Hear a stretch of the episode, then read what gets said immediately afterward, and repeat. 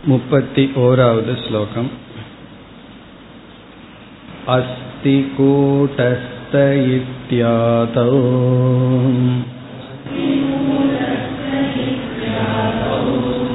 परोक्षं वेत्ति वार्तया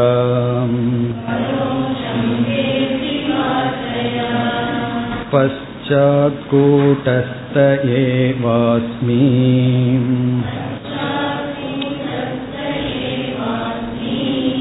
एवं वेत्ति विचारतः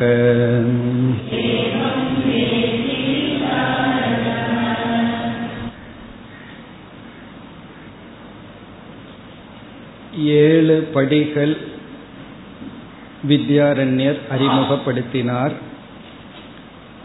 முதலில் பத்தாவது மனிதனை உதாகரணமாக வைத்துக்கொண்டு ஏழு படிகளை அறிமுகப்படுத்தி பிறகு ஆத்ம விஷயத்தில் இப்பொழுது சேர்த்திக் கொண்டு வருகின்றார். இருபத்தி எட்டாவது ஸ்லோகத்தில் அந்த ஏழு படிகளையும் வரிசையாக கூறினார். முதல் படி அஜானம் இரண்டாவது ஆவருதி ஆவரணம் மூன்றாவது விக்ஷேபம் நான்காவது பரோக்ஷ ஞானம் ஐந்தாவது அபரோக்ஷ ஞானம் ஆறாவது சோக நிவர்த்தி ஏழாவது திருப்தி. இப்படி ஏழு படிகளில் ஞான யோகத்தை பிரித்து கூறி அதை விளக்கி கொண்டு வருகின்றார். இருபத்தி ஒன்பதாவது ஸ்லோகத்தில் அஜானத்தை பற்றி நாம் பார்த்தோம். அஜானம் என்பது என்ன? என்பதை கூறினார். சம்சார ஆசக்த சித்தக. சம்சாரத்தில் மூழ்கி இருப்பவன் சிதாபாசக. இந்த சிதாபாசன் ஸ்வயம் பிரகாச கூட்டஸ்தம். ஸ்வயம் பிரகாசமாக இருக்கின்ற தத்துவத்தை நைவ வேத்தி. இங்கு நைவ வேத்தி என்றால் அறிவதில்லை. அஜானத்தினுடைய விஷயம் இங்கு சொல்லப்பட்டது ஸ்வயம் பிரகாச கூட்டஸ்த தத்துவம். உதாகரணத்தில் அஜானத்தினுடைய விஷயம் என்ன என்றால் பத்தாவது மனிதன். அதாவது தன்னுடைய ஸ்தூல சரீரம்.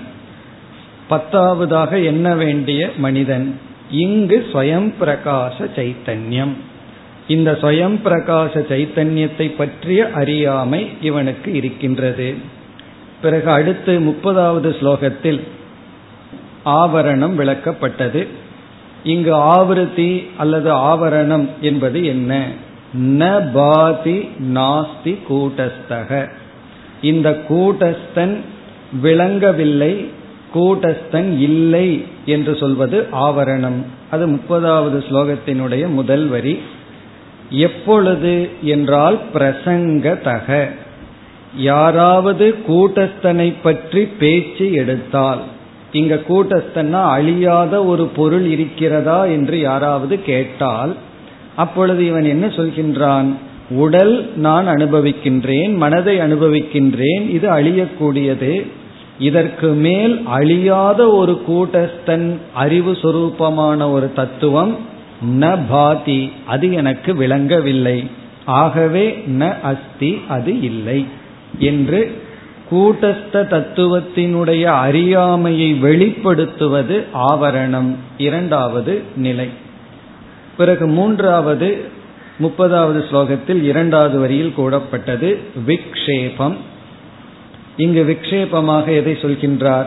கர்த்தா போக்தா அகம் இதி. நான் கர்த்தா நான் போக்தா என்று விக்ஷேபம் பிரதிபத்தியதே. இந்த ஜீவன் சிதாபாசன் விக்ஷேபத்தை அடைகின்றான். நான் கர்த்தா போக்தா என்ற விக்ஷேபத்தை அடைகின்றான். இதுவும் அஜானத்தினுடைய ஒரு காரியம். இப்ப அஜானம் என்பது மூலம் அதனுடைய ஒரு வெளிப்பாடு ஆவரணம் இல்லை விளங்கவில்லை என்று சொல்வது இனி ஒரு வெளிப்பாடு விக்ஷேபம். விக்ஷேபம் என்றால் இல்லாத ஒன்றை நான் என்று எடுத்துக் கொள்வது. பிறகு அதற்கு அடுத்தது முப்பத்தி ஓராவது ஸ்லோகம். அதில் நாம் அடுத்த இரண்டு அவஸ்தையை பார்க்கின்றோம். சென்ற வகுப்புல இதை நாம் அறிமுகப்படுத்தினோம். இதில் முதல் வரியில் பரோக்ஷ ஞானம். பத்தாவது மனிதனுடைய விஷயத்துல எது பரோக்ஷ ஞானம்? பத்தாவது மனிதன் இருக்கின்றான் என்று புரிந்து கொண்டால் அது பரோட்ச ஞானம். அதுதான் இங்கும் சொல்லப்படுகிறது. கூட்டஸ்தன் இருக்கின்றான் என்ற ஞானம் பரோட்ச ஞானம். ஸ்லோகத்தில் சென்றால் அஸ் அஸ்தி கூட்டஸ்தக. கூட்டஸ்தக அஸ்தி. அழியாத ஸ்வயம் பிரகாசமான ஒரு சைத்தன்யம் இருக்கின்றது. கூட்டஸ்தக அஸ்தி இத்தியாதோ. இப்படிப்பட்ட ஞானமானது பரோக்ஷம் வேத்தி. இத்தியாதோ இப்படிப்பட்ட வாக்கியங்களிலிருந்து பரோக்ஷம் வேத்தி. பரோக்ஷமாக கூட்டஸ்தனை அறிகின்றான். இங்க பரோக்ஷங்கிறது வேத்திக்கு அட்வர்ட் இவன் வந்து எப்படி அறிகின்றான்? இப்படிப்பட்ட வாக்கியங்களிலிருந்து அவன் பரோக்ஷமாக எங்கோ கூட்டஸ்தன் இருக்கின்றான் என்று அறிகின்றான். அதுவும் எப்படி அறிய முடிகிறது? வார்த்தையா. வார்த்தையா என்றால் உபனிஷத் அல்லது குருவினுடைய வாக்கியத்திலிருந்து. குருவினுடைய வாக்கியத்திலிருந்து கூட்டஸ்தக அஸ்தி இத்தியாதோ. இப்படிப்பட்ட வாக்கியங்களிலிருந்தும் இவன் பரோக்ஷ ஞானத்தை அடைகின்றான். பிறகு என்னாகின்றது? இரண்டாவது வரிக்கு வருகின்றோம். அது ஐந்தாவது அவஸ்தை அபரோக்ஷ ஞானம். பஷாத் பிறகு கூட்டஸ்தக ஏவ அஸ்மி இத்யேவம் வேத்தி. கூட்டஸ்தக ஏவ அஸ்மி. நானே கூட்டஸ்தனாக இருக்கின்றேன் என்று அறிகின்றான். பிறகு இந்த பிறகு என்றால் எதற்கு பிறகு? பரோக்ஷ ஞானத்துக்கு பிறகு கூட்டஸ்தக ஏவ அஸ்மி. நானே கூட்டஸ்த ஸ்வயம் பிரகாச சைத்தன்யமாக இருக்கின்றேன் என்று அறிகின்றான். ஏவம் வேத்தி. எப்படி அறிகின்றான்? விசாரதக விசாரத்தின் மூலமாக. இங்க ஒரு வாக்கியத்தை சேர்த்திக்கணும். மகா வாக்கிய விசாரதக மகா வாக்கியத்தை விசாரம் செய்வதன் மூலம். முன்ன வந்து கூட்டஸ்தன் இருக்கின்றான் என்ற அவாந்தர வாக்கியத்திலிருந்து கூட்டஸ்தன் இருக்கின்றான் என்று நம்புகின்றான். இந்த இடத்துல விசாரத்தின் மூலமாக இருக்கின்றேன் என்று புரிந்து கொள்கின்றான். நம்ம வந்து இந்த அத்தியாயத்தில் பரோக்ஷ ஞான அபரோக்ஷ ஞானத்தை பற்றி மிக விஸ்தாரமாக பார்க்க இருக்கின்றோம். வித்யாரண்யர் அதுதான் ரொம்ப அதிகமாக பேச இருக்கின்றார். ஒரு நூறு ஸ்லோகத்துக்கு மேலே பேச போறார். காரணம் என்னவென்றால் இதில் ஒரு பெரிய குழப்பம் இருக்கின்றது. பலர் வந்து பரோக்ஷ ஞானம் வந்து மகா வாக்கியத்திலிருந்து வரும். அனுபவத்திலிருந்தோ நிதித்தியாசனத்திலிருந்து தான் அபரோக்ஷ ஞானம் வரும். அப்படியெல்லாம் சில கொள்கைகள் மதங்கள் இருக்கின்றன. அப்ப நேரடி ஞான சாஸ்திரத்திலிருந்து வராது என்றெல்லாம் கொள்கை இருக்கின்றது. வித்யாரண்யர் அதையெல்லாம் நீக்கி மகா வாக்கியத்திலிருந்தே நமக்கு அபரோக்ஷ ஞானம் ஏற்படும். சிரவணத்திலேயே நமக்கு அபரோக்ஷ ஞானம் ஏற்படும். அப்படி என்றால் நமக்கு அபரோக்ஷ ஞானத்தினுடைய பலனை அனுபவிக்க முடியவில்லையே என்றால் அதற்கு நாம் நிதித்தியாசனம் செய்து விபரீத பாவனையை நீக்க வேண்டும். இது போன்ற கருத்துக்களை எல்லாம் விஸ்தாரமாக சொல்ல போற. ஆகவே வந்து பரோக்ஷ ஞானம் எப்படி நமக்கு வரும் அந்த அபரோக்ஷ ஞானம் எப்படி நமக்கு வரும் என்ற விசாரத்தை நம்ம பிறகு பார்க்க போறோம். இந்த இடத்துல மிக சுருக்கமாக அறிமுகப்படுத்துறார். என்ன செய்கின்றார்? இந்த படிகளை வந்து ஆத்ம விஷயத்துல சேர்த்து காட்டுகின்றார் அவ்வளவுதான். ஆகவே இந்த பரோட்ச ஞான அபரோக்ஷ ஞானம்ங்கிறது மிக நுண்ணிய சட்டில் டாபிக் அதனுடைய விளக்கு நமக்கு தெளிவாக வர இருக்கின்றது. இப்ப இங்க விசாரத்தகனா மகா வாக்கியத்தை விசாரம் செய்யும் பொழுது கூட்டஸ்தனாகவே இருக்கின்றேன் என்ற ஞானம் ஏற்படும். ஏவம் வேத்தி. இவ்விதம் பத்தாவது மனிதனிடம் கூறிய அந்த ஏழு அவஸ்தையை ஆத்ம விஷயத்தில் கூறிக்கொண்டு வருகையில் ஐந்து அவஸ்தையை முடித்துள்ளோம் இனி அடுத்த ஸ்லோகத்தில் அடுத்த இரண்டு அவஸ்தையை கூறுகின்றார் ஆறு ஏழு இந்த அவஸ்தையை முப்பத்தி இரண்டாவது ஸ்லோகத்தில் கூறுகின்றார் कर्ता भोक्त्येव माती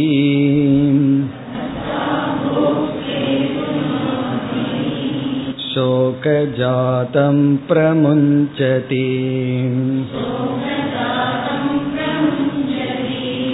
कृतं कृत्यं प्रापणीयम्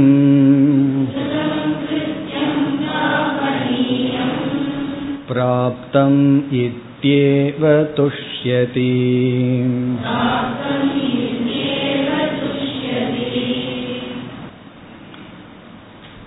முதல் வரியில் ஆறாவது அவஸ்தை. ஆறாவது அவஸ்தை வந்து சோக நிவிருத்தி. சோகமானது நீங்குதல். சோக நிவிருத்தி. இரண்டாவது வரையில ஏழாவது அவஸ்தை திருப்திகி. இந்த திருப்தியை தான் நம்ம மோக்ஷம் அல்லது முக்தி என்று சொல்கின்றோம். சோக நிவிருத்தி. இப்பொழுது ஸ்லோகத்திற்குள் சென்றால் கர்த்த போக்தா இத்யேவமாதி. கர்த்தா என்றும் போக்தா என்றும் முதலிய. இங்க ஆதிங்கிறதுல வந்து எதை வேண்டுமானாலும் எடுத்துக்கொள்ளலாம் கர்த்தா போக்தானா சுகி துக்கி அல்பக கிருப்பனக. நம்மைய பற்றியே நம்ம என்னென்னலாம் குறை சொல்லிக்கிறோமோ நம்மைய பற்றி நம்ம எப்படியெல்லாம் புலம்பிக் கொள்கின்றோமோ அதையெல்லாம் சேர்த்து கொள்ளலாம். எல்லாம் என்ன தன்னை பற்றி புலம்பிக் கொள்வார்கள்? ஏன் தலையெழுத்து சரியில்லை? எனக்கு தான் இப்படியே நடக்குது. இப்படியெல்லாம் சம்சாரத்தை நம்ம வெளிப்படுத்துறோம் அல்லவா? அதெல்லாம் ஆதிபதத்துல.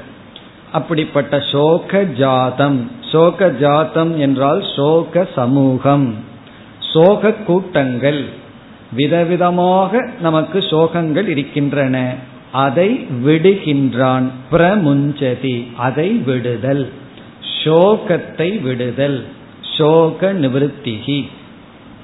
இப்ப கர்த்தான்னு சொல்றதுலேயே சோகம் இருக்கு போக்தான்னு சொல்றதுலேயே சோகம் இருக்கின்றது. போன்ற கர்த்தா போக்தா திரஷ்டா இப்படியெல்லாம் நம்ம வந்து ஒரு பிரமாதாவாக இருக்கிற வரைக்கும் ஏதாவது ஒரு சோகம் நமக்கு இருந்து கொண்டே இருக்கின்றது. அந்த சோகத்தை விடுகின்றான். சோக ஜாதம் பிரமுஞ்சதி. இந்த சோகத்தை விடுதல். இனி ஏழாவது அவஸ்தை என்ன? திருப்திகி.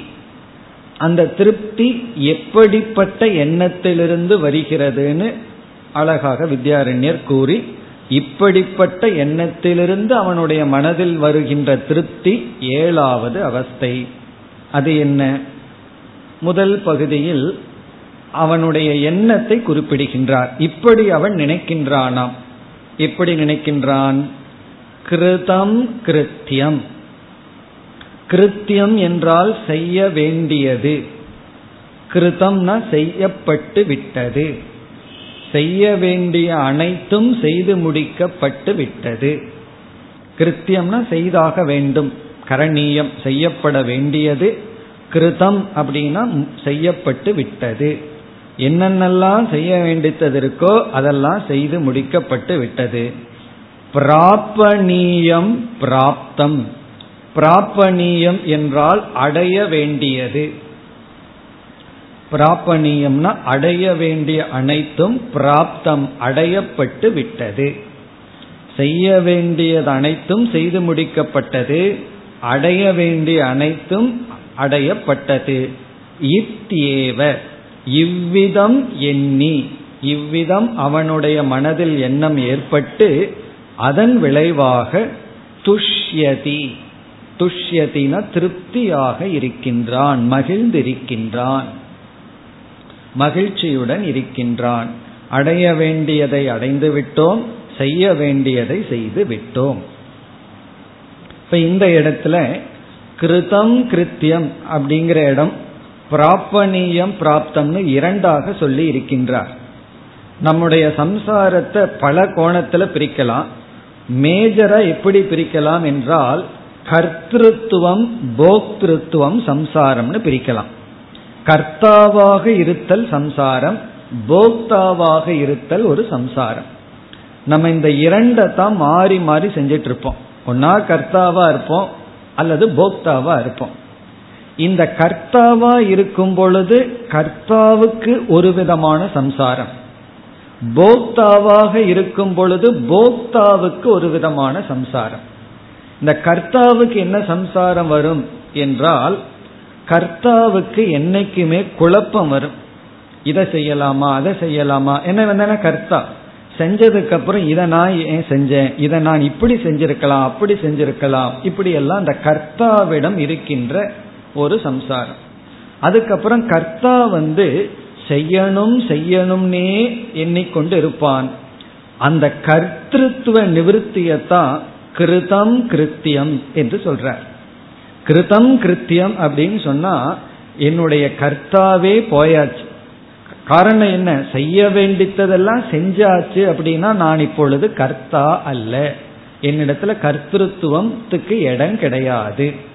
கிருத்தியம்னா செய்யப்பட வேண்டித்தது. ஏன்னா கர்த்தாவினுடைய மனசுல என்ன இருக்கும்? இதை செய்யணும் அதை செய்யணும் இந்த வேலை இருக்கு அந்த வேலை இருக்குன்னு நினைச்சிட்டு இருப்போம்ல. இப்ப வீட்லயே பாதி வேலையை விட்டுட்டு இங்க வந்திருந்தோம்னா என்ன நினைச்சிட்டு இருப்போம்? போன உடனே அதை செய்யணும் இதை செய்யணும்னு நினைச்சிட்டு இருப்போம். அப்ப இந்த கர்த்தாவுக்கு என்ன பிரச்சனைனா இதை செய்யணும் அதை பண்ணணும் இதை செஞ்சு முடிக்கல அதை செஞ்சு முடிக்கல அப்படின்னு சொல்லி கர்த்தாவுக்கு வந்து செய்யணும் செய்யணும் அப்படிங்கிற ஒரு எண்ணம். வேதாந்தம் படிக்க வந்தாலும் இந்த சாதனையை நான் பண்ணல நான் இந்த சாதனையை பண்ணல இது பாக்கி இருக்கு இப்படின்னு நினைச்சிட்டு இருக்கோம். இந்த சாதனையை நான் உன்ன பூர்த்தி பண்ணல. அப்படி செய்ய வேண்டித்ததுன்னு ஒரு தூண்டுதல் உள்ள இருக்கிற வரைக்கும் அங்க சம்சாரம். அது இல்லைங்கிறது கிருதம் கிருத்தியம். இனி போக்தாவுக்கு வருவோம். போக்தாவுக்கு என்ன சம்சாரம் என்றால் நான் இவ்வளவு பண்ணியிருக்கேன் எனக்கு சரியா கிடைக்கல. நான் இன்னும் அனுபவிக்கணும். இன்னும் எனக்கு இது தேவை என்று அந்த அனுபவத்துல ஒரு குறை இருந்து கொண்டே இருக்கிறது. இப்ப வந்து ஒரு வேலையில ரொம்ப நல்ல ஒருத்தருக்கு போஜனத்தை கொடுக்கறோம்னு வச்சுக்கோமே உணவை கொடுக்கறோம். ஒரு குறையும் இல்லாம கொடுத்தாலும் கூட அவருக்கு ஒரு குறை இருக்கும். என்ன தெரியுமோ? வயிறு நடந்துருது இனிமேல் சாப்பிட முடியலன்னு சொல்லி. காரணம் என்ன? போக்தா இனிமேலும் நான் தொடர்ந்து போக்தாவா இருக்க முடியலையே. அதாவது குறையுடன் உணவு இருந்ததுன்னு சொன்னா அந்த எனக்கு தேவையான விரும்பிய உணவு கிடைக்கவில்லையே அப்படின்னு ஒரு துக்கம் இருக்கும். நிறைவான உணவு இருந்தாலும் கூட அந்த போக்திருத்துவம் தொடர வேண்டும் அப்படிங்கிற ஒரு சம்சாரம் இருக்கும். இப்ப இதை அடையணும் இதை அடையணும் இதை அனுபவிக்கணுங்கிற ஒரு போக்திருத்துவம் இருக்கும். அதை நீக்குகின்றார். பிராப்பணியம் பிராப்தம். அடைய வேண்டிய அனைத்தையும் அடைந்து விட்டேன். அனுபவிக்க வேண்டிய அனைத்தையும் அனுபவித்து விட்டேன்.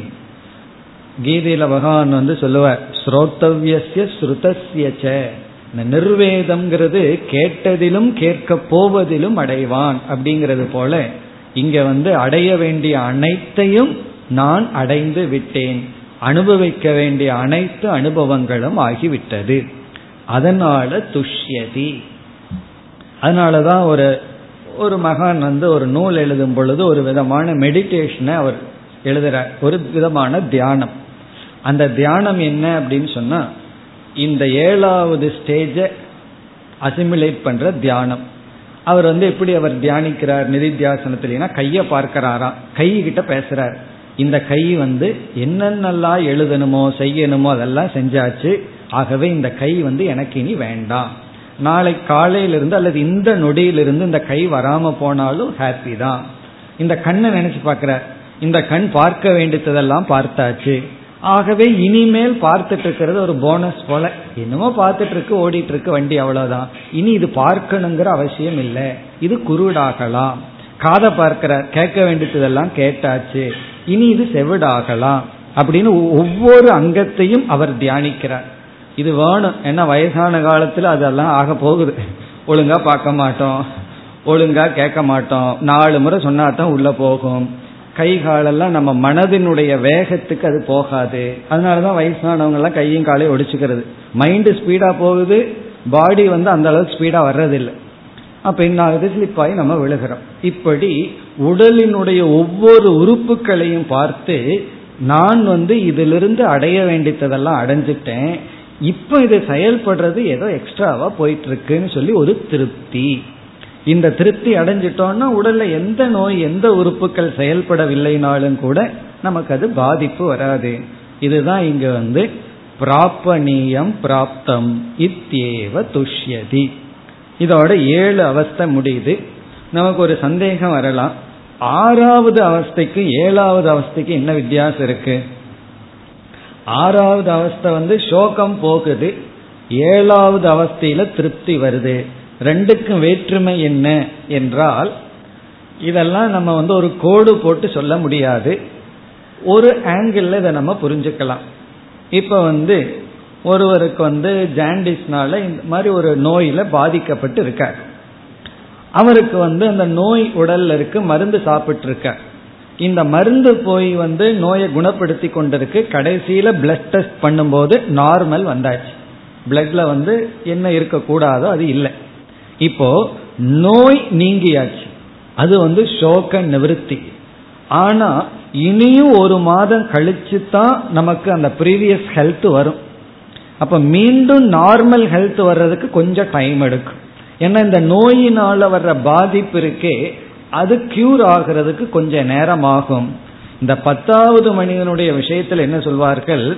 இவன் இந்த பத்தாவது மனிதனை தேடி அங்கேயும் இங்கேயும் போய் கீழே எல்லாம் விழுந்து கால் உடம்புல எல்லாம் புண்ணாயிடுதான். இவனுக்கு பத்தாவது மனிதன் கிடைச்சிட்டான்னு சொன்னோன்னே சோகம் போயாச்சு. ஏற்கனவே அந்த சோகத்துல சில புண்ணெல்லாம் இருக்கு அது ஆடுறதுக்கு கொஞ்ச நாள் ஆகுமா? அதே போல இவன் வந்து நோய் நீங்கினாலும் கூட அந்த இடத்துல நோய் கிடையாது. அது வந்து சோகம் போன மாதிரி. பிறகு பழைய ஹெல்த் வர்றதுக்கு ஒரு டைம் எடுத்துக்குமே. அது வந்து திருப்தியை போல. இது வந்து எக்ஸாம்பிள் அதே போல நம்ம வேதாந்தத்தில் எப்படின்னா இந்த கர்த்திருவம் போக்திருத்துவம்ங்கிற சம்சாரம் நீங்கியாச்சு. இருந்தாலும் மனதிற்குள்ள அந்த ஆழ்ந்த அமைதியில நிலை பெறுவதற்கு கொஞ்சம் டைம் எடுக்கும். என்ன சில பேர்த்துக்கு வந்து சும்மா அமைதியா இருக்கிறதையே சுடுகாட்டுக்கு உதாரணமா சொல்லுவார்கள். மசான மாதிரி இருக்க அமைதி. சந்தோஷமா இருக்குன்னா சொல்கிறார்கள். அப்படி அந்த அமைதியில நிலை பெறுவதற்கு கொஞ்சம் டைம் எடுக்கும். அதை நம்ம அப்படி புரிந்து கொள்ள வேண்டும். ஒரு கோணத்துல பார்த்தா வேற்றுமை இல்லதான். சோகம் போறதும் திருப்தி வர்றதும் ஒன்றுதான். இனி ஒரு கோணத்துல பார்த்தால் சோகம் போயாச்சு திருப்தி கொஞ்சம் கொஞ்சமா நமக்குள்ள அசிமிலேட் ஆயிட்டு இருக்கு அப்படி இந்த ஏழும் ஆத்ம விஷயத்துல சேர்த்தி கொண்டார். இனி அடுத்த ஸ்லோகத்தில் என்ன செய்கின்றார்? மீண்டும் முடிவுரைக்காக இந்த ஏழையும் திருப்பி கூறுகின்றார். இந்த ஏழு அவஸ்தைகளையும் மீண்டும் திருப்பி கூறி உதாகரணத்தை சொல்லி அதை ஆத்ம விஷயத்துல சேர்த்து முடிச்சிருக்கிறோம்னு சொல்லி இதை முடிக்கின்றார் அடுத்த ஸ்லோகத்தில். முப்பத்தி மூன்றாவது ஸ்லோகம். अज्ञानमावृतिस्तद्वत्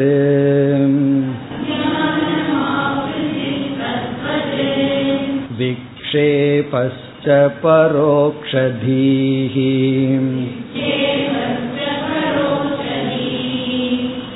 अपरोक्षमतिशोक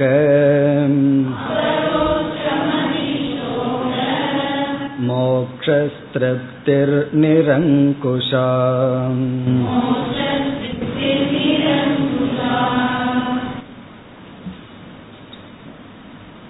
இதில் புதிய கருத்து ஒன்றும் இல்லை இந்த ஏழு அவஸ்தைகளையும் விளக்கி திருப்தியை சற்று விளக்குகின்றார் முதல் வரியில் அஜானம் முதல் அவஸ்தை அஜானம் இரண்டாவது ஆவிருதிகி மூன்றாவது தத்வத் அதுபோல விக்ஷேபக. நான்காவது பரோக்ஷ தீகி தீகி என்றால் ஞானம் பரோக்ஷ ஞானம். ஐந்தாவது அபரோக்ஷ மதிகி அபரோக்ஷ ஞானம். அங்க தீகிங்கிற வார்த்தையை பயன்படுத்துறார் இங்க மதிகிங்கிற வார்த்தையை பயன்படுத்துறார். அதெல்லாம் அந்த ஸ்லோகத்தை சரியா பூர்த்தி செய்யறதுக்கு தான் ஒரே கருத்து தான் ஞானம் அபரோக்ஷ ஞானம். ஆறாவது சோக மோக்ஷக சோக மோக்ஷம் அப்படின்னா சோகத்துக்கு மோட்சம் கிடைச்சிருக்குன்னு அர்த்தம். அப்படின்னு என்ன சோகம் போச்சு அப்படின்னு அர்த்தம். மோக்ஷக அப்படின்னா போயாச்சுன்னு அர்த்தம். சோக மோக்ஷக அப்படின்னா சோகத்துக்கு நிவிருத்தி. மோக்ஷம்னா நிவிருத்தி. சோக மோக்ஷக அப்புறம் வந்து திருப்தி. இந்த திருப்திக்கு ஒரு அடைமொழி கொடுக்கிறார் கடைசி சொல் நிரங்குஷா. நிரங்குஷா திருப்திகி. அதாவது பொதுவா திருப்தி என்று சொல்லும் பொழுது ஒரு காலத்தில் ஒரு வஸ்துவோடு நாம் சம்பந்தப்படுவதனால் கிடைக்கின்ற ஒரு அனுபவம். ஒரு இன்பம்னு சொன்னா ஒரு பொருளை சாப்பிட்றோம் பார்க்கிறோம் கேட்கிறோம் அதனால கிடைக்குது. அப்படி விஷயத்துடன் உபாதி சம்பந்தம் வைக்கும் பொழுது கிடைக்கின்ற அனுபவம் சுக துக்கமா இருக்கலாம் திருப்தியா இருக்கலாம். ஆனா இங்கு சொல்ற திருப்தி வந்து அப்படிப்பட்டதல்ல. சம்ஸ்பர்ஷ திருப்தி அல்ல. சம்ஸ்பர்ஷ போகம் அல்ல. சம்ஸ்பர்ஷம்னா ஒரு பொருளோடு சம்பந்தம் வைக்கிறதுனால வர்ற திருப்தி அல்ல. பிறகு இங்கு சொல்ற திருப்தி வந்து மனதிற்குள் இருக்கின்ற ஒரு அமைதி ஒரு திருப்தி. அதாவது சாமானிய பூர்ணத்துவம் சாமான்யமான ஒரு நிறைவு. மனதிற்குள்ள ஒரு சாமான்யமா நிறைஞ்ச ஒரு தன்மை. மேலோட்டமான மனம் இன்ப துன்பத்தில் இருக்கும். ஆழ்ந்த மனம் வந்து திருப்தி நிறைவுடன் இருக்கும். இப்ப மேலோட்டமான மனதில் இன்ப துன்பங்கள் வரலாம். ஆனா ஆழ்ந்த மனதில் இருக்கின்ற ஒரு நிறைவு. அதற்கு ஒரு நல்ல உதாகரணம் கூறுவார்கள். அதாவது ஒருவர் வந்து ஒரு தாய் தந்தை தன்னுடைய மகளுக்கு திருமணத்திற்காக முயற்சி பண்ணி என்னாச்சு இருபது இருபத்தி நாலு இருபத்தைந்து வயதுல திருமணம் நடக்குது. இப்ப மூன்று நான்கு வருடங்கள் அதுக்காகவே ஒர்க் பண்ணியிருக்காங்க. இப்ப திருமண நாள்ல வந்து அவங்களுக்கு பிடிச்ச இடத்துல திருமணம் இப்பொழுது நடக்குது. இப்ப என்ன ஆயிருக்கு? திருமணம் பண்ணி வைக்கிறது கல்யாண மண்டபத்தில் உங்களுக்கு தெரியும் எவ்வளவு கழகம் இருக்குன்னு சொல்லி. எத்தனை பேர்த்த சந்திக்கணும் எத்தனை பேர்த்துக்கு அசட்டுத்தனமான கர்வம் வரும் எத்தனையோ பிரச்சனையை சந்திக்கணும். இப்ப இவங்க என்ன செய்கிறார்கள்? அதையெல்லாம் சந்திக்கிறார்கள். சிலரை சந்திச்சு சிரிக்கிறார்கள் சிலரை சந்திச்சு வருத்தப்படுறாங்க. ஆனா ஆழ்ந்த மனதில் என்ன? ஒரு திருப்தி. கடமையை முடித்துள்ளோம். அப்போ அந்த திருப்தி வந்து ஒரு குறிப்பிட்ட அனுபவம் அல்ல. அந்த அந்த திருப்தி வந்து உள்ள அப்படியே இருந்துட்டே இருக்கு. மேலோட்டமான மனசுல எத்தனையோ சுகதுக்கங்களை எல்லாம் அனுபவிக்கிறார்கள். உண்மையிலேயே இது சாதாரண எக்ஸாம்பிளா இருந்தாலும் பெஸ்ட் எக்ஸாம்பிள் மோட்சத்துக்கு. இந்த முக்தனுடைய ஆழ்ந்த மனதில் கிருதம் கிருத்தியம் பிராப்பணியம் பிராப்தம். செய்ய வேண்டியதெல்லாம் செஞ்சாச்சுன்னா ஆழ்ந்த மனதில் திருப்தி இருக்கு. மேலோட்டமான மனதில் பிராரப்தத்தினுடைய வசத்துல அவன் வந்து செயல்பட்டு கொண்டிருக்கின்றான். அதெல்லாம் மேலோட்டமான மனசுல வர்ற இன்ப துபங்கள் அத இந்த நிரங்குஷா என்றால் தங்கு தடையின்றி. இந்த நிரங்குஷாங்கிறதுக்கு நம்ம வந்து தங்கு தடையின்றின்னு சொல்லலாம்.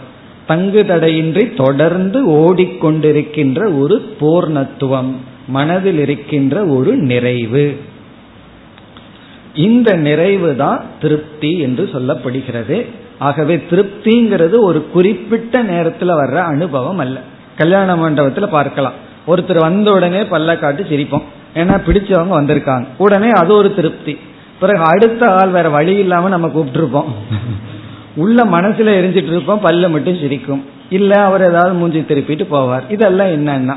இதெல்லாம் மேலோட்டமான மனசுல வர்றது. ஆனா ஆழ்ந்த மனதில் எப்படி அவருக்கு இருக்கு? ஒரு பெரிய பொறுப்பு முடிந்தது. அப்படின்னு அந்த இடத்துல ஒரு திருப்தி இருக்கிறது போல ஞானிக்கு வந்து அடைய வேண்டித்தது அடைஞ்சாச்சு. இனி ஒன்றும் இல்லை. இப்படி ஏழு அவஸ்தைகளை நீ கூறிவிட்டார். இனி அடுத்த ஸ்லோகத்திலிருந்து இதே ஏழு அவஸ்தையை மீண்டும் விசாரம் செய்ய போகின்றார். இந்த ஏழு அவஸ்தை இப்ப இவர் விட போறதில்லை. இனிமேல் இதை எடுத்துட்டு விசாரம் பண்ண போறார். என்ன ஒரு கேள்வியுடன் வருகின்றது. எதற்கு இப்படியெல்லாம் ஏழு அவஸ்தையை சொல்லி நம்மையும் அவஸ்தப்படுத்தி இதெல்லாம் எதற்கு? ஏன் இந்த விசாரம்? அப்படி ஆரம்பிச்சு இந்த விசாரத்தினுடைய பலனை கூறி பிறகு மீண்டும் இந்த அவஸ்தைகளை எல்லாம் ஆராய்ச்சி செய்ய போகின்றார். இப்ப இதுவரைக்கும் என்ன பண்ணியிருக்கார்?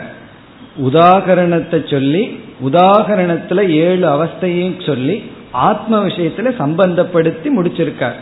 இனி இவ்விதம் அவஸ்தையை விசாரம் செய்து அல்லது பிரித்து விசாரம் செய்வதனுடைய நோக்கம் என்ன இதெல்லாம் சொல்ல போகின்றார் அடுத்து முப்பத்தி நான்காவது ஸ்லோகம்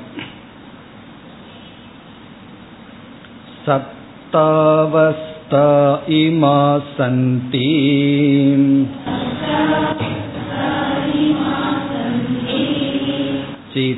चिताभासस्य तास्विमौ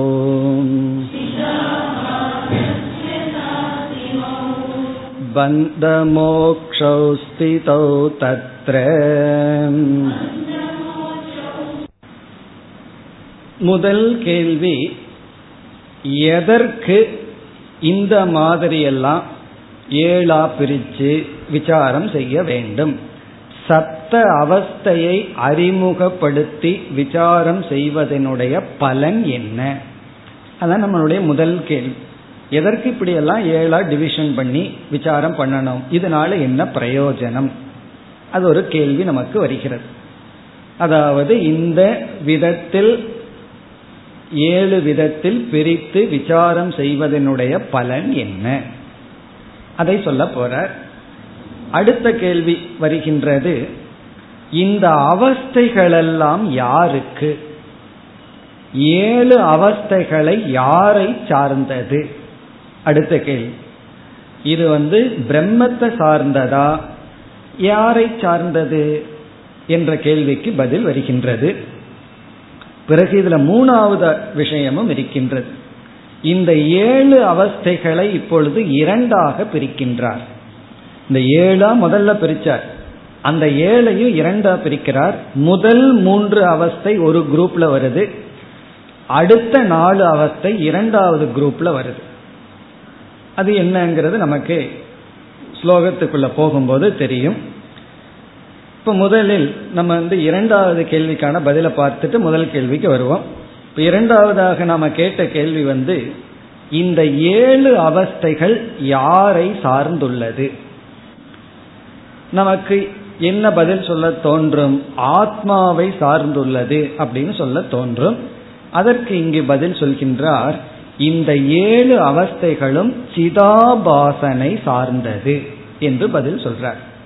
இந்த ஏழு அவஸ்தைகளும் சிதாபாசனை சார்ந்துள்ளது. அதுதான் பதில். அவஸ்தைன்னு சொன்னாவே அது ஏதோ ஒரு இடத்துல இருக்கு. இருந்து வர்ற மாற்றம். இந்த அவஸ்தை இருக்கிற இடம் வந்து சிதாபாசனை சார்ந்தது.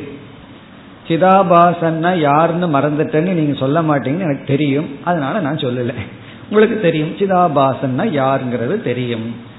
சைத்தன்யம் வந்து மனதில் பிரதிபிம்பிக்கும் பொழுது நம்முடைய சூக்ம சரீரத்தில் ஒரிஜினல் சைத்தன்யம் பிரதிபிம்பிக்கின்றது. அந்த பிரதிபிம்பிக்கின்ற சிதாபாசனை சார்ந்தது இந்த ஏழு அவஸ்தை. இந்த ஏழு அவஸ்தை சிதாபாசனை சார்ந்ததுன்னா அந்த சிதாபாசனையும் மனதையும் பிரிக்க முடியாது. ஆகவே அந்த கரணத்துடன் கூடிய சிதாபாசனை சார்ந்ததுன்னு புரிந்து கொள்ள வேண்டும். ஏன்னா வெறும் ரிஃப்ளெக்ஷனை மட்டும் நம்ம எடுத்துக்கொள்ள முடியாது. அது எங்க ரிஃப்ளெக்ட் பண்ணுதுங்கிற அந்த கரணத்தையும் சேர்த்தி கொள்ள வேண்டும். இப்ப அந்த கரணத்துடன் கூடிய சிதாபாசனை சார்ந்தது ஏழு அவஸ்தைகள். அதைத்தான் முதல்ல சொல்லி இருக்கின்றார். இப்பொழுது ஸ்லோகத்திற்குள் சென்றால் சப்த அவஸ்தாகா இமாகா. இமாகா என்றால் இந்த சப்த அவஸ்தாகா ஏழு அவஸ்தைகள். இந்த ஏழு அவஸ்தைகள் சிதாபாசஸ்ய சந்தி. சிதாபாசனுக்கு இருக்கின்றது. சிதாபாசஸ்ய சந்தினா இந்த ஏழு அவஸ்தைகள் சிதாபாசனிடம்தான் இருக்கின்றது. இதெல்லாம் நம்ம சித்தாந்தம். இனிமேல் பூர்வபக்ஷி எல்லாம் வருவான். விசாரத்துல வந்து பூர்வபக்ஷி வந்து இல்ல ஆத்மாவுக்கு வச்சுக்கலாம்பா. நம்ம அது முடியாதுன்னு சொன்னா பிரம்மத்துக்கு வச்சுக்கலாமேம்பா. இல்ல உனக்கு எனக்கு ரகலை எதுக்கு? ரெண்டு மூணு பிரம்மத்துக்கு வச்சுக்குவோம் மீதி ஜீவனுக்கு வச்சுக்குவோம். இப்படி எல்லாம் பூர்வபக்ஷி சொல்ல போறேன். கொஞ்சம் ஜீவனுக்கு வச்சுக்குவோம் கொஞ்சம் பிரம்மத்துக்கு வச்சுக்குவோம். அதெல்லாம் வித்யாரண்யர் விசாரம் பண்ண போற. இப்ப இங்க நம்முடைய கருத்து என்ன? நம்முடைய சித்தாந்தம் என்ன? சிதாபாசனை சார்ந்ததுதான் இந்த ஏழு அவஸ்தை. இதுல இருந்து என்ன தெரியுது? திருப்தியும் சிதாபாசனை சார்ந்ததுதான். மோட்சமும் கூட சிதாபாசனை சார்ந்ததுதான். பிறகு அடுத்த கேள்வி நம்ம முதல்ல கேட்ட கேள்வி இந்த மாதிரி எல்லாம் விசாரம் பண்றதுல என்ன பலன்? ஏன் நாம வந்து இப்படி ஏழு விதமா எல்லாம் பிரிச்சு விசாரம் செய்கிறோம் என்றால் அதற்கு இவர் கொடுக்கின்ற பதில் இந்த விசாரத்துல தான் நமக்கு மோக்ஷம் என்கின்ற பலன் இருக்கின்றது. இந்த விசாரத்தின் மூலமாகத்தான் பந்தத்தினுடைய சுரூபத்தையும் நாம் புரிந்து கொள்ள முடியும். ஆகவே பந்த மோக்ஷத்தை நாம் புரிந்து கொள்ள இந்த விசாரம் அவசியம். பந்த மோட்சத்தை நம்ம புரிஞ்சுக்கணும்னா பந்தம்னா இதுதான்னு புரிஞ்சுக்கணும். மோக்ஷம்னா இதுதான்னு புரிந்து கொள்ள வேண்டும் என்றால் இந்த விசாரம் தேவை. காரணம் என்ன என்றால் இந்த ஏழு அவஸ்தைகளுக்குள் பந்த அவஸ்தையும் இருக்கின்றது மோக்ஷ அவஸ்தையும் இருக்கின்றது. ஆகவே நம்ம இந்த ஏழு அவஸ்தையை செஞ்சாக வேண்டும். அதை அடுத்தது கூறுகின்றார் தாசு தாசு சப்த அவஸ்தாசு. இந்த ஏழு அவஸ்தைகளுக்குள் இப்ப இந்த இதை படிக்கும்போது ஒரு பூர்வபக்ஷம் நமக்கு மனசுல வந்துடணும் அது என்ன கேள்வி? இவ்விதம் ஏழு அவஸ்தைகளை பற்றி நாம் விசாரம் செய்வதனுடைய நோக்கம் என்ன? பிரயோஜனம் என்ன? அதற்கு பதில் தாசு இந்த ஏழு அவஸ்தைகளுக்குள் இமௌ பந்த மோக்ஷௌ ஸ்திதௌ. இந்த பந்தமும் மோக்ஷமும் அடங்கி உள்ளது. அடங்கி இருக்கின்றது. இந்த ஏழு அவஸ்தைகளுக்குள்ளதான் பந்தமும் மோக்ஷமும் அடங்கி இருக்கின்றது. பந்த மோக்ஷௌ ஸ்திதௌ. இந்த ஏழு அவஸ்தைகளுக்குள்ள பந்தமும் மோக்ஷமும் இருக்கு. அப்படின்னா நமக்கு என்ன தெரிகிறது? பந்தத்தினுடைய சொரூபமும் இந்த அவஸ்தைகளுக்குள்ள இருக்கு. மோக்ஷத்தினுடைய சொரூபமும் இந்த அவஸ்தைகளுக்குள்ள இருக்கு. ஆகவே இந்த ஏழு அவஸ்தையை விசாரம் பண்ணோம்னா நமக்கு பந்தம்னா என்ன மோக்ஷம்னா என்னன்னு தெரிந்து கொள்வோம். மோக்ஷம்னா என்னங்கிறது எவ்வளவு முக்கியமோ அதை விட அல்லது அதை விட அதிகமா முக்கியம் எது பந்தம் அப்படிங்கிறது. ஏன்னா அதுவே நமக்கு தெரியறதில்லை. பந்தம்னா என்னன்னே தெரியாத போது எப்படி மோட்சத்துக்கு நம்ம போக முடியும்? பல பேர் மோட்சத்தை புரிந்து கொள்ளாததற்கு காரணம் பந்தத்தை சரியாக புரிந்து கொள்ளவில்லை. எது பந்தம்னு ஃபர்ஸ்ட் புரிஞ்சுக்கணும். அப்பொழுதுதான் எது மோக்ஷம்னு நமக்கு விளங்கும். இந்த ஏழு அவஸ்தைகள் வந்து பந்த சொரூபத்தை நமக்கு காட்டுகிறது மோக்ஷ சொரூபத்தை நமக்கு காட்டுகிறது. அது தெரியாததுனாலதான் பலர் வந்து மனசு செயல்பட்டு இருக்கிறதே சம்சாரம் என்று நினைக்கிறார்கள். ஆகவேதான் இந்த யோகத்துல ஒரு தவறான ஒரு தத்துவம் உருவானது. இந்த சித்தத்தை நாசம் செய்ய வேண்டும். விற்த்திய நாசம் பண்ணணுங்கிற கான்செப்டே ஏன் வந்தது?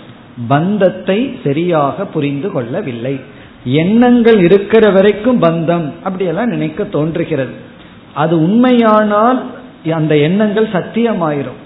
அப்ப சத்தியமான அதை நம்மை விட்டு போகாது. ஆகவே எது பந்தம்ங்கிறது ரொம்ப முக்கியம்.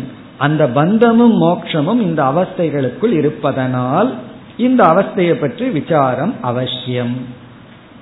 ஆகவே என்ன செய்யலாம்னா இப்பொழுது இந்த அவஸ்தைகள் எடுத்துட்டு விசாரம் செய்யலாம். அதுல வந்து நம்மளுடைய மூன்றாவது கேள்விக்கான பதில் இதில் எந்த அவஸ்தைகள் பந்தத்தை பற்றி விளக்குகிறது பந்தத்தை பற்றி காட்டுகிறது எந்த அவஸ்தைகள் மோட்ச மார்க்கத்தில் இருக்கிறது அதை கடைசி பகுதியில் பிரிக்கிறார். தத்ர தத்ரன தாசு அவஸ்தாசு அந்த அவஸ்தைகளுக்குள் திஸ்ரக பந்த கிருதக ஸ்மிருதாகா. திஸ்ரக அப்படின்னா முதல் மூன்று அவஸ்தைகள். மூன்று அவஸ்தைகள். பந்த கிருதக. இங்க பந்த கிருதகன பந்த ரூபக. பந்த சுரூபக பந்த காரணம். அல்லது பந்த கிருதகன பந்தமாக இருக்கிறது ஸ்மிருதாக கருதப்படுகிறது. இப்ப முதல் மூன்றுன்னா என்ன முதல் மூன்று? அதுக்காக தான் இந்த ஏழு அவஸ்தையும் கரெக்டாக ஞாபகம் வச்சிருக்கணும். அந்த படியில ஞாபகம் வச்சிருக்கணும். ஏழு அவஸ்தையும் மாறி மாறி சொன்னா தப்பா போயிடும். ஏன்னா இவர் முதல் மூணு கடைசி நாலுன்னெல்லாம் சொல்றார்? இப்போ முதல் மூன்றுன்னா என்ன? அஜானம் ஆவரணம் விக்ஷேபக. அட்லீஸ்ட் இந்த ஏழு விசாரம் முடிகிற வரைக்காவது ஏழு மனசுல நிக்கணும். அடுத்த டாபிக் போற வரைக்கும் அந்த ஏழு மனசுல வரிசை அது ஆர்டரோட வேற நிக்கணும். கரெக்டா நிக்க வேண்டும்.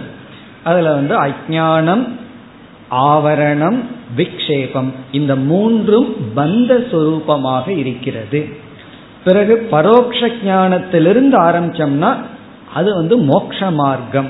பரோட்ச ஞானம் அபரோக்ஷ ஞானம் சோக நிவர்த்தி இந்த மூன்றுமே மோக்ஷம். பிறகு மோக்ஷ சுரூபம் வந்து கடைசி அவஸ்தை திருப்தி. இதுலயும் கடைசி நாள்லயும் பரோட்ச ஞானம் அபரோக்ஷ ஞானம் காரணமாகுது. அதாவது சாதனையாகின்றது. சோக நிவர்த்தியும் திருப்தியும் பல ரூபம். அப்படி இந்த கடைசி ரெண்டா பிரிச்சிடலாம் ஒன்னு சாதனா ரூபம் பல ரூபம்னு சொல்லி. முதல் மூன்றையே எப்படி சொல்லலாம்? அஜான காரண ரூபம் ஆவரணமும் விக்ஷேபமும் காரிய ரூபம் சம்சாரம். சம்சாரம் வெளிப்பட்டது ஆவரணத்திலையும் பிறகு வந்து விக்ஷேபத்திலையும். சம்சாரத்துக்கு காரணம் அஜான ஸ்வரூபம் இப்படி இந்த முப்பத்தி நான்காவது ஸ்லோகத்தில் இந்த அனைத்து அவஸ்தைகளும் சிதாபாசனை சார்ந்தது என்று ஒரு கருத்தை கூறி பிறகு இவ்விதம் நாம் விசாரம் செய்வதனால் என்ன பலன் கிடைக்கும் என்றால் நமக்கு வந்து பந்தத்திலிருந்து விடுதலை அடைஞ்சு மோட்சத்துக்கு போகணும்.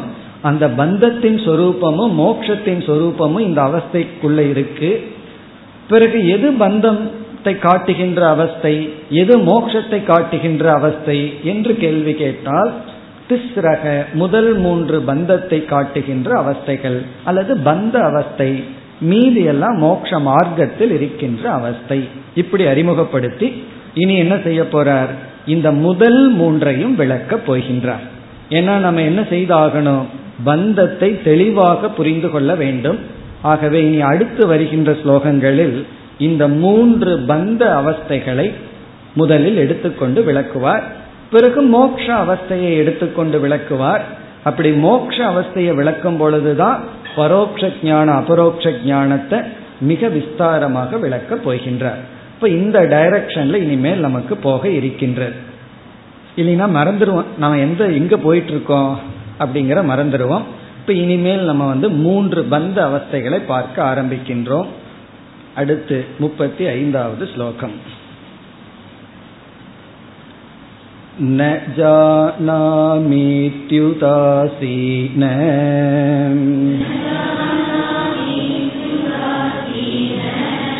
व्यवकारस्य कारणम् विचारप्रागभावेन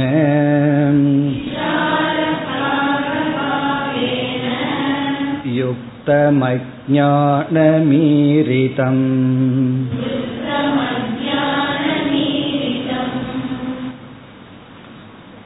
இந்த ஸ்லோகத்தில் முதல் அவஸ்தையான அஜான சொரூபத்தை விளக்குகின்றார்.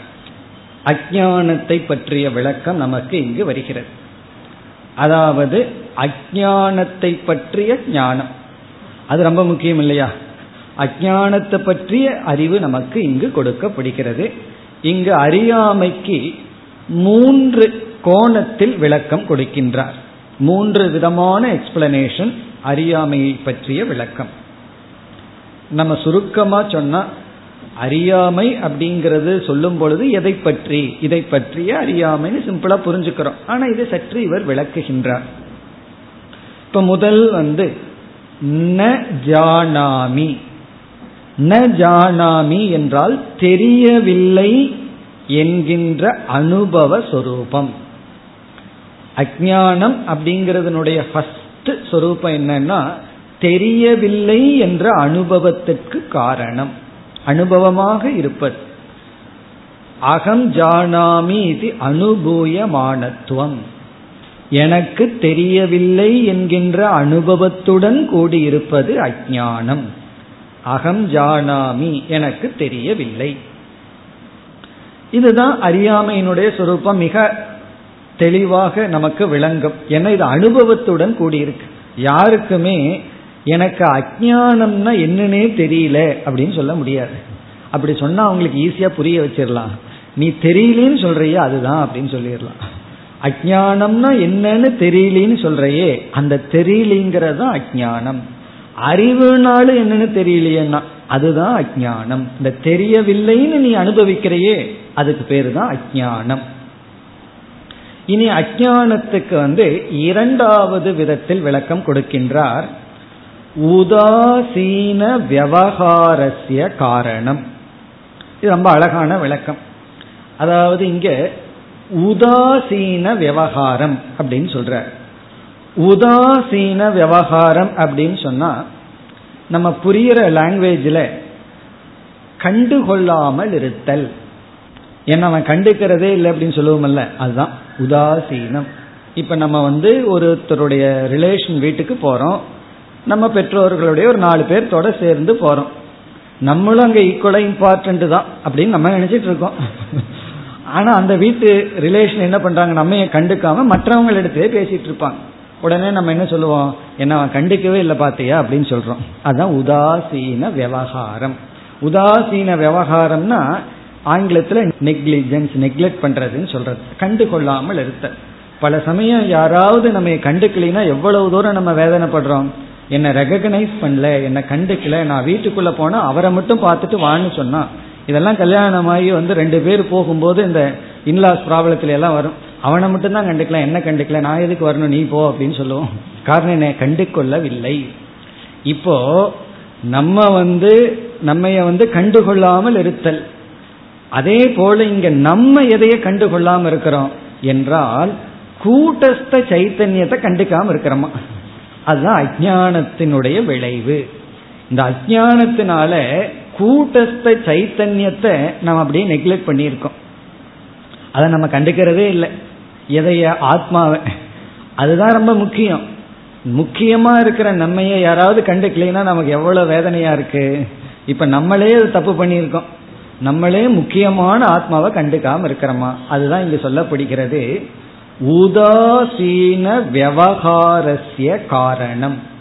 இந்த அஜானம் எதற்கு காரணமா இருக்குன்னா ஆத்மாவை கண்டுகொள்ளாமல் இருக்கின்ற விவகாரத்திற்கு காரணம். உதாசீன விவகாரம்னா அதாவது டிஸ்கிளைமிங் சொல்றது. நம்மையே நம்ம கிளைம் பண்ணிக்கிறது இல்லை நம்ம வந்து கிளைம் பண்ற இது எனக்கு வேணும் அது எனக்கு வேணும் என்னென்ன கண்டுக்கணும்னு சொல்லி. நான் ஒரு ஆத்மா பூர்ண சுரூபமானவன் நம்ம கிளைம் பண்ணிக்கணும். அப்படி பண்ணாமல் நம்மையே நம்ம ரொம்ப சீப்பா எடுத்துக்கிறோம். மற்றவங்க தான் அப்படி எடுத்துக்கிறாங்கன்னு சொன்னா நம்ம நாம ஆத்மாவை அப்படி எடுத்துட்டோம். பல சமயங்களில் சொல்லுவோம்ல என்னோட வெயிட் உனக்கு தெரியாது. வெயிட்னா உடல் வெயிட் இல்லை என்னுடைய பலம் உனக்கு தெரியாது. நான் யாருங்கிறது உனக்கு தெரியாது. நீ என்னை வந்து கண்டுக்கிறது இல்லை அப்படின்னு சொல்றோம். அதே போல நம்ம என்ன பண்ணிட்டோமா? டிசோனிங் நம்முடைய ஆத்மாவையே கண்டுக்காம விட்டுட்டோம். இது வந்து இந்த அஜானத்தினுடைய விளைவு. அஜானம் இருக்கிறதுனால தான் பெரிய ஒரு சொரூபம் மோட்ச சொரூபமான ஆத்மாவை நாம் என்று நாம் கண்டுகொள்ளவில்லை. இப்ப முதல் வரியில ரெண்டு விதத்துல விளக்கம் கொடுத்தார். ஒன்று அறியாமைங்கிறது என்ன என்றால் அறியவில்லைங்கிற அனுபவம் நமக்கு இருக்கிறது தான் அறியாமை சொரூபம். பிறகு இந்த அறியாமையினுடைய காரணம் வந்து அந்த இடத்துல எவிடென்டா ஒன்று இருந்தாலும் கூட அதை நம்ம கண்டுக்காம விட்டுறோம். அதுக்கு நம்ம கவனம் செலுத்தாமல் விட்டு விடுகின்றோம். இங்க உதாசீன விவகாரம்னா பிரமாத விவகாரம்னு ஒரு அர்த்தம் இருக்கு. பிரமாதம்னு சொன்னா என்ன அர்த்தம்? இது சமஸ்கிருத பிரமாதம். அதாவது கேர்லெஸ் கவனக்குறைவில்லாமல் இருத்தல். இந்த கவனக்குறைவில்லாமல் இருப்பதற்கு காரணம் அஜானம் அதாவது ஒருவர் வந்து ஒரு வாக்கியத்தை சொல்றார். அந்த வாக்கியத்தை நம்ம ஸ்ரத்தையுடன் கேட்டா அந்த வாக்கியத்திலேயே எல்லா விதமான நம்முடைய காம்ப்ளெக்ஸ் ப்ராப்ளம் எல்லாம் போயிடும் ஆனா அந்த வாக்கியத்தை கேட்டும் நம்ம அதுக்கு ஏன் பயன்படுவதில்லைனா அந்த வாக்கியத்துல உதாசீனத்துவ புத்தி இருக்கிறது. இது வந்து பார்க்கறதுக்கு சாதாரணமா தெரியும். நம்ம ஒவ்வொருடைய அனர்த்தத்துக்கு காரணம் சில பேர் நமக்கு ரைட் அட்வைஸ் சொல்லி இருப்பார்கள் ஒரு ப்ராப்ளத்துக்கு ரைட் ஆட்டிடியூடு சொல்லி இருப்பார்கள் ஆனா நம்ம அந்த இடத்துல உதாசீன விவகாரத்தோட இருப்போம். அதனுடைய வேல்யூவை புரிஞ்சுக்காம அதுதான் அஜானத்தினுடைய ஒரு விதமான எக்ஸ்பிரஷன் இனி வந்து இரண்டாவது வரைக்கும் வருவோம். இந்த அஜானத்தினுடைய சொரூபம் விசார பிராக் அபாவேன யுக்தம். திடீர்னு வித்யாரண்யர் தர்க்க மொழிக்கு போயிட்டார். தர்க்கத்துக்கு வந்துட்டார். அதனால கொஞ்சம் இந்த இடத்துல நீ யோசிக்க வேண்டியது இருக்கு. யோசிச்சிருவோம். இப்போ வந்து தர்க்க லாங்குவேஜில் பதில் சொல்ற. பிராக் அபாவத்துடன் கூடியது. இதனுடைய டிரான்ஸ்லேஷன் என்ன என்றால் அஜானம் என்பது விசாரத்தினுடைய பிராக் அபாவத்துடன் கூடி உள்ளது. ஏதாவது புரியுதான்னா புரியலையெல்லாம் அதுக்கு பேர் தான் அஜானம் விசாரத்துடன் விசாரம் என்கின்ற பிராக் அபாவத்துடன் கூடி இருப்பது. எக்ஸாம்பிள் பார்த்தா புரிஞ்சிடும். ஒரு பயப்படுத்துகிற லாங்குவேஜ் எக்ஸாம்பிள் பார்த்தா புரிஞ்சிடும். உடனே நம்ம சிம்பிள் எக்ஸாம்பிளுக்கு போவோம். களிமண் இருக்கு பானை இருக்கு. இப்போ வந்து களிமண்ணிலிருந்து பானைகள் உருவாகி வருது. இவன் நம்ம வந்து ஒரு இடத்துல போய் பானை எப்படி செய்யறார் அப்படின்னு பார்க்கணும்னு ஆசையா இருக்கு. அது ரொம்ப அழகா இருக்கும் பார்க்கறது. நீங்க பார்த்துருந்தீங்கன்னா தெரியும். அப்படியே களிமண் அழகா உருண்டு பானையாகிறத பார்க்கறது ஒரு பெரிய ஆர்ட். அப்படி நம்ம ஒருத்தர் இடத்துல போய் களிமண்ணை எல்லாம் அவர் ப்ராசஸ் பண்ணி பானையை உருவாக்குறார். உடனே நம்ம என்ன சொல்றோம்? மறுபடியும் ஒருக்கா நான் பார்க்கணும்னு சொல்றோம். உடனே என்ன பண்றாரு? பானையை அழிச்சிட்டு மீண்டும் களிமண்ணை கொண்டு வர்றார். அப்புறம் மறுபடியும் நமக்கு பானையை உருவாக்கி காட்டுறார். மீண்டும் அதை உடனே அழிச்சிட்டு காய வைக்காம களிமண்ணை மாத்தி மாத்தி காட்டுறார். இப்ப வந்து களிமண் இருக்கு. இந்த களிமண்ணுக்கு என்ன சக்தி இருக்கு? நல்ல தண்ணீருடன் கூடி சரியான பக்குவத்தில் இருக்கிற களிமண்ணுக்கு என்ன சக்தி இருக்கு? கொஞ்ச நேரத்தில் ஒரு நிமிடத்தில் பானையாக மாறுகின்ற சக்தி இங்க இருக்கு இந்த களிமண்ணுக்கு இருக்கு. பானையாக மாறி விட்டவுடன் களிமண் என்ன ஆயிடுது? காரிய அவஸ்தைக்கு வந்து விட்டது. இப்ப எப்படி இருக்கு களிமண்? காரண அவஸ்தையில இருக்கு. அப்ப களிமண்ணுக்கு ரெண்டு அவஸ்தை இருக்கு. காரண அவஸ்தை காரிய அவஸ்தை. இந்த காரண அவஸ்தையில என்ன இல்லை? பானை இல்லை. காரிய அவஸ்தையில எப்படி இருக்கு? இந்த களிமண் பானை என்கின்ற ஒரு ப்ராடக்ட் காரியத்துடன் கூடி இருக்கு. அப்போ ரெடியா இருக்கிற களிமண். எப்படி ரெடியா இருக்கு? தண்ணி எல்லாம் விட்டு ரெடியா பானை ஆகிறதுக்கு ரெடியா இருக்கிற களிமண்ணை நம்ம என்ன சொல்லலாம்? பானை என்ற ஒன்றினுடைய இல்லாமையுடன் இப்பொழுது இருக்கிறது. இப்ப களிமண் எப்படி இருக்கு? பானை உடனடியா வந்துடும் அவர் ப்ராசஸ் பண்ண ஆரம்பிச்சா பானை கிடைச்சிடும் ஆனா இந்த நேரத்தில் எப்படி இருக்கு? பானையினுடைய இல்லாமையுடன் கூடியிருப்பது இப்பொழுது களிமண். அப்ப களிமண் ஆனது பானையினுடைய இல்லாமையுடன் இப்பொழுது இருக்கு. அதை நம்ம பார்த்து ரெக்கக்னைஸ் பண்றோம். உடனே செஞ்ச உடனே பானை வந்துருது. இதை நம்ம ஜென்ரலைஸ் பண்ண என்னன்னு சொல்லலாம்? காரணம் காரணம் என்பது காரியத்தினுடைய இல்லாமையுடன் இருப்பது. இப்ப காரணம் காரியத்தினுடைய இல்லாமையுடன் இருப்பது. இந்த இல்லாமையத்தான் இந்த இடத்துல பிராக் அபாவம் அப்படின்னு சொல்றோம். இப்ப இந்த பிராக் அபாவம்னா இல்லாமை. இப்ப நம்ம வந்து இந்த தக்க லாங்குவேஜில் சொல்லணும்னா களிமண் ஆனது பானையினுடைய பிராக் அபாவத்துடன் கூடி இருக்கிறது. களிமண் ஆனது பானையினுடைய பிராக் அபாவத்துடன் கூடி உள்ளது அப்படின்னு என்ன? இப்பொழுது அதனிடத்துல பானை இல்லை. சுருக்கமா சொன்ன என்ன? களிமண் இடத்துல உன்ன பானை இல்லை அப்படின்னு சொல்றோம். அவ்வளவுதான். அதை நம்ம எப்படி சொல்றோம்? காரணம் காரியத்தினுடைய பிராக் அபாவத்துடன் கூடி உள்ளது இனி இதை இங்க போட்டோம் அப்படின்னா இந்த அஜானம் என்ன செஞ்சா போயிரும்? அஜானத்தை நீக்கணும். இப்ப அஜானம் இருக்குன்னா அதற்கு காரணம் என்ன? என்ன செஞ்சா அஜானம் இல்லாம போயிரும் என்றால் விசாரம். விசாரம் பண்ணா அஜானம் இருக்கிற இடம் தெரியாம போயிடும் களிமண் எடுத்துட்டு பானைய மாத்திட்டா களிமண் இல்லாம போயிடும் அப்போ விசாரம் என்பது இல்லாததுனாலதான் அங்க அஜானம் இருக்கு. விசாரம் வந்துட்டு அஜானத்துக்கு இடம் இல்லை இப்ப அஜானத்தினுடைய சொரூபம் விசாரத்தினுடைய இல்லாமை. விசாரத்தினுடைய இல்லாமையுடன் இருப்பது அஜானம் ஏன்னா விசாரம் வந்தா அஜானம் போயிடும் பானை வந்தா களிமண் மறைஞ்சு போயிடும் அப்ப இங்க களிமண் எப்படி இருக்குன்னா பானையினுடைய இல்லாமையினால் இல்லாமையுடன் கூடியிருப்பது. அதே போல இங்க களிமண்கிற இடத்துல அஜானத்தை கற்பனை பண்ணுங்க. களிமண்கிற இடத்துல அஜானம் இருக்கு. இந்த அஜானம் இல்லாம போகணும். அந்த இடத்துல அஜானம் காலி ஆகணும் களிமண் காலியா எப்படி பானை ஆகுதோ அதே போல அஜானம் அந்த இடத்துல டிசப்பியர் ஆகணும்னா ஏதோ ஒன்னு வந்துடணும் அது என்னன்னா விசாரம். அப்ப விசாரத்தினுடைய இல்லாமை தான் அஜானம் இருக்க காரணம். பானையினுடைய இல்லாமை தான் அங்க களிமண் இருக்க காரணம். பானை வந்துடுதுன்னா களிமண்ணை காணும். விசாரம் வந்து விட்டால் அஜானத்தை காணும். ஆகவே விசாரத்தினுடைய இல்லாமையுடன் கூடியது அஜானம் இப்படியெல்லாம் சொல்லி என்ன சொல்றாருன்னா விசாரம் பண்ணா அஜானம் போகும் அப்படின்னு அர்த்தம். அதுதான் சாரம். மேலும் அடுத்த வகுப்பில் சிந்திப்போம். ஓம் போர் நமத போர் நமிதம் போர் நாற்போர் நமுதச்சதேம் पूर्णस्य पूर्णमादाय पूर्णमेवावशिष्यते। ॐ शान्ति शान्ति शान्तिः।